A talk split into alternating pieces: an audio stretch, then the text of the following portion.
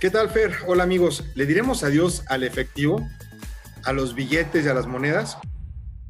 ¿Ustedes qué opinan? ¿Hemos llegado al punto de solamente hacer transacciones con medios digitales o llegaremos a algún momento dado o cuánto tiempo más vamos a seguir utilizando efectivo? Desde hace mucho tiempo, eh, esto es lo que se ha pronosticado, la desaparición del dinero en efectivo para darle todo el peso y protagonismo a los pagos electrónicos. Con el tema de la pandemia, estas predicciones podrían estar en camino de hacerse una realidad. De acuerdo a una estadística del Banco de México, alrededor de 5 millones de mexicanos dejamos el uso de efectivo y 3 millones dejaron el, de, de utilizar las tarjetas de crédito debido que empezamos a comenzar a pagar mediante apps digitales como CODI, el famoso este, CODI, que son los cobros digitales, impulsado en gran parte por las medidas sanitarias implementadas en esta pandemia. Y como lo hemos visto en otras cápsulas, el comercio electrónico ya dio un enorme brinco en su evolución el último año, en 2020.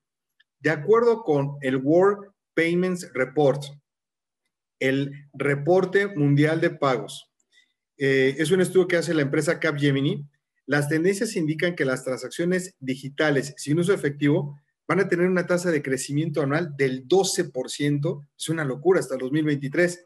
Aunque en América Latina este crecimiento será del 6%, el crecimiento ha sido consecuencia del incremento en el uso del smartphone, del teléfono inteligente, del auge del e-commerce y de las billeteras digitales, los cuales junto con los pagos QR, el código de barras este tridimensional, están listos para impulsar el futuro del comercio electrónico a medida que los usuarios dejen de utilizar el efectivo.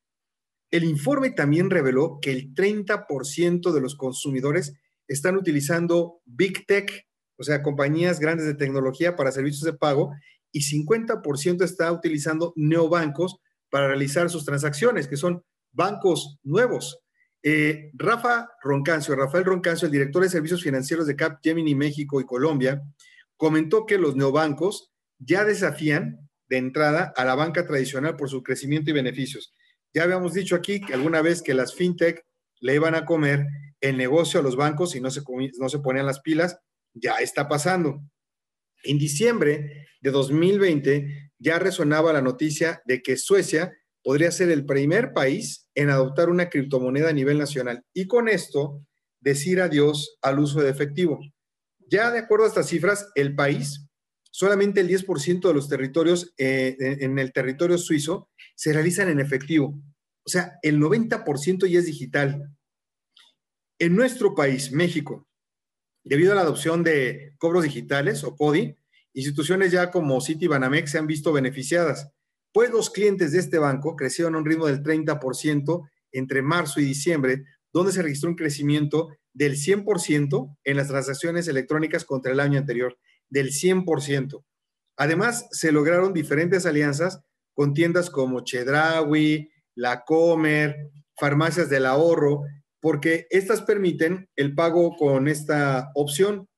Sin embargo, es muy importante que el incremento de tecnologías disruptivas y el crecimiento de nuevas tecnologías entrantes para temas de pago se deban revisar o establecer con regulaciones que eviten el fraude, lavado de dinero y terrorismo financiero o cybercrimen. Es muy importante porque con ello también se debería de considerar que es necesario que se habiliten servicios de una infraestructura adecuada y robusta que permita, por ejemplo, la adopción para, por parte de los comercios, el uso frecuente de los usuarios para que paguen con medios digitales. Este ejemplo va a eliminar los cargos adicionales para el uso, por ejemplo, de las terminales electrónicas para realizar los pagos con tarjeta de crédito, de débito, porcentajes que a veces absorben a los negocios porque te quitan un porcentaje los bancos. Entonces, eh, y los clientes o los clientes acaban pagándola. Con esto se evitaría por completo. Adiós a estar pagando comisiones a los bancos. Conforme estas opciones vayan a ser más demandadas por los usuarios, mayor cantidad de comercios se van a ver en la necesidad de adaptarse a las nuevas medidas y aquellos que sean este, negocios informales se van a ver muy rezagados en cuanto a crecimiento propio porque no van a poder ofrecer estos nuevos servicios. Quizá esta sea una solución al comercio informal en México, que se van a quedar obsoletos y van a morir esos negocios. Nos escuchamos la próxima semana.